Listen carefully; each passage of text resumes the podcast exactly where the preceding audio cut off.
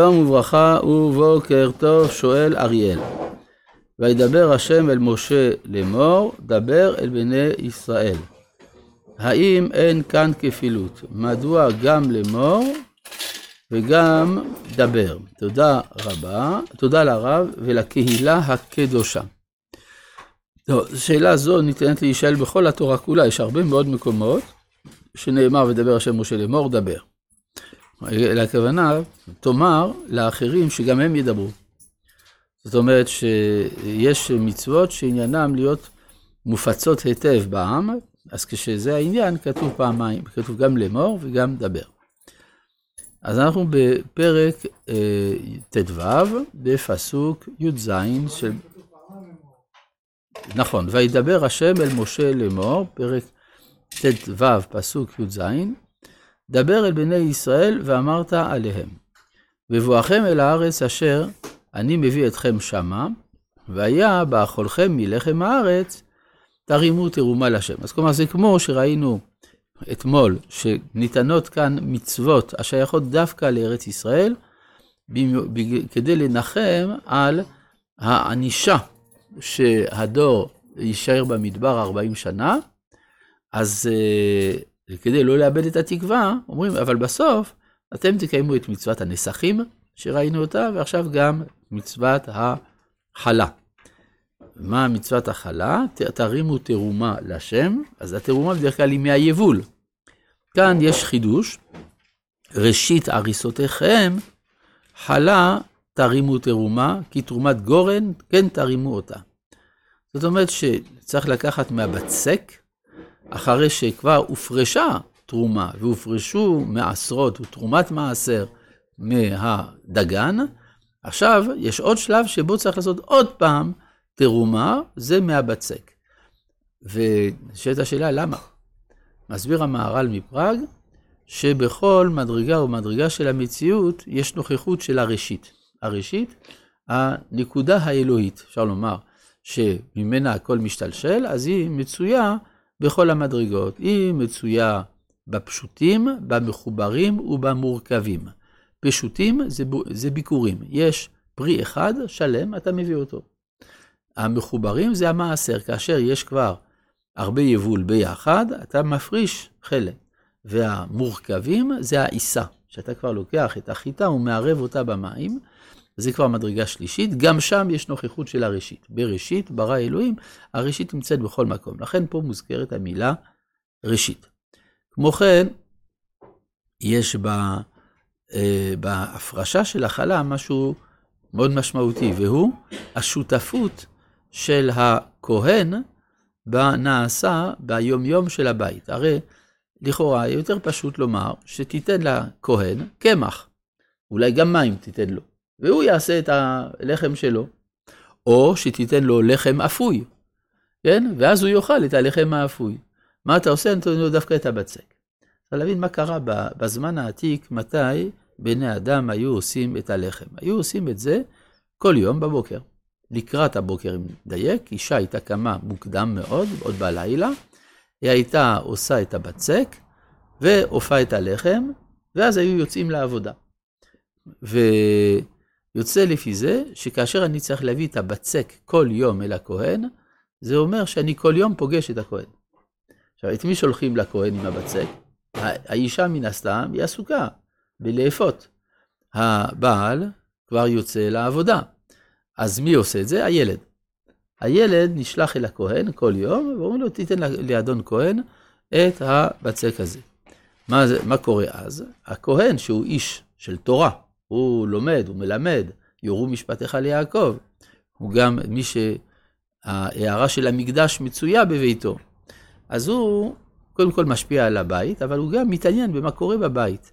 האם יש בעיות בבית, יש משהו לתקן, האם יש משהו שאפשר לעזור, וכדומה. זאת אומרת, המפגש הזה יוצר ברכה בתוך הבית. לכן גם בספר יחזקאל, הפסוק מובא בצורה הזאת, ראשית הריסותיכם תיתנו לכהן, להניח ברכה אל ביתך. לא כתוב להניח ברכה בביתך, אלא אתה מביא לכהן, וזה מביא ברכה מהכהן אל ביתך. כן? אה, כן, בבקשה. אבל זה לא מהמקור, אלא מרש"י. אה, כתוב ראשית הריסותיכם, כן. כן, הוא כותב שיש שיעור של 43 ביצים. נכון. אם בלי ביצים זה נקרא חלה? לא שמים ביצה בחלה. לא, למה רש"י כותב? הביצה זה כמות, זה כמו כביצה. כן, אומרים, שיעור כן, כן, זה לא ביצים, לא שמים ביצים בתוך ה... אני הבנתי שיש פה משהו מוזר. לא כן. כן, אז עכשיו אה, אני חושב שהדברים יתבררו בצורה ברורה. בסדר? כן, בואו. מה? נחזור לטהרה. בינתיים אין לנו טהרה, לכן השיעור של חלה הוא כלשהו. כן? אפילו צ'ופצ'יק. זה, זה, זה הדין. כן? מה אפשר לעשות עם דבר כזה? בימינו אי אפשר לעשות כלום, לכן שורפים או, או קוברים. אבל uh, בזמן שיש טהרה, אז אנחנו מביאים את הדבר הטהור. לחם חתיכה ראויה להתכבד, מביאים אל הכהן. אבל בימינו אה, זה לא שייך. אז, אבל בכל זאת זה נותן איזשהו זיכרון. כלומר, עצם זה שצריך להקפיד לקחת מהבצק, זה מז- מזכיר לך שלעיסה שלך יש קשר לקדוש ברוך הוא. אתה לא יכול סתם לאכול, אתה צריך להפריש תרומה.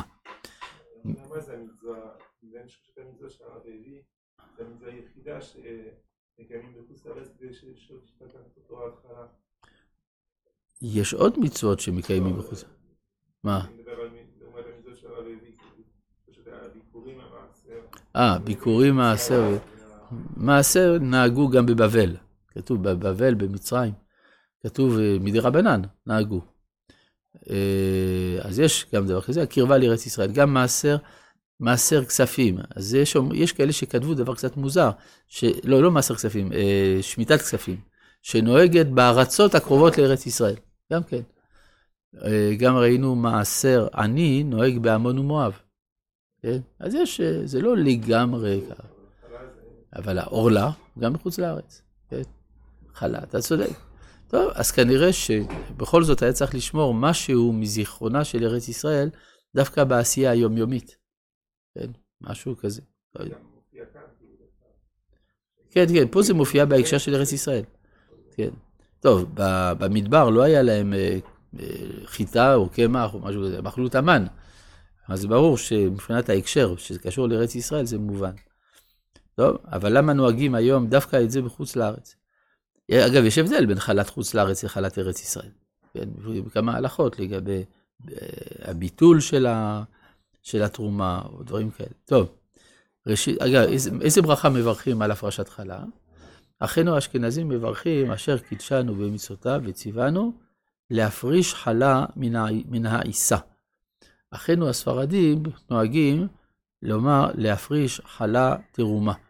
כן, כן, מה? זה בחוץ לארץ או בארץ. זה משהו אחר, זה דין חדש, זה לא הנושא שלנו כאן. מה? אה, הנוסח של הברכה, זה הכל.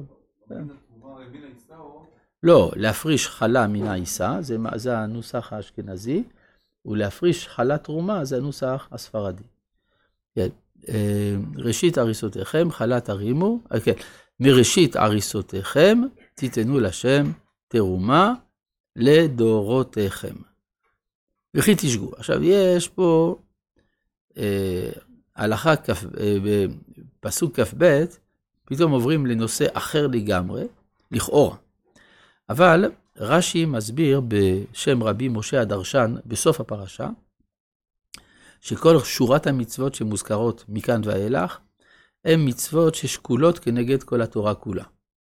כי הרי החטא של מאיסת ארץ ישראל, זה גם חטא שהרי שקולה, אה, ששקול כנגד כל התורה כולה, שכולה ישיבת ארץ ישראל כנגד כל התורה כולה. כך כתוב בתוספתא ובספרי. וגם המצוות שמוזכרות כאן, בין היתר השבת, אבל גם איסור עבודה זרה, ועוד כמה דברים, ציצית בין היתר, כל זה שקול כנגד כל התורה כולה וכנגד כל המצוות כולן. אז פה יש לנו דוגמה, וידבר השם אל משה לאמור, דבר אל בני ישראל ואמרת עליהם בבואכם, אל, סליחה, וכי תשגו ולא תעשו את כל המצוות האלה אשר דיבר השם אל משה. דבר קצת תמוה, איך יכול להיות שבשגגה לא מקיימים את כל המצוות כולן? לכן אמרו חז"ל שמדובר על שגגת עבודה זרה, שהיא שקולה כנגד כל התורה כולה, אבל יש עוד פירושים, נראה. רבי חנניה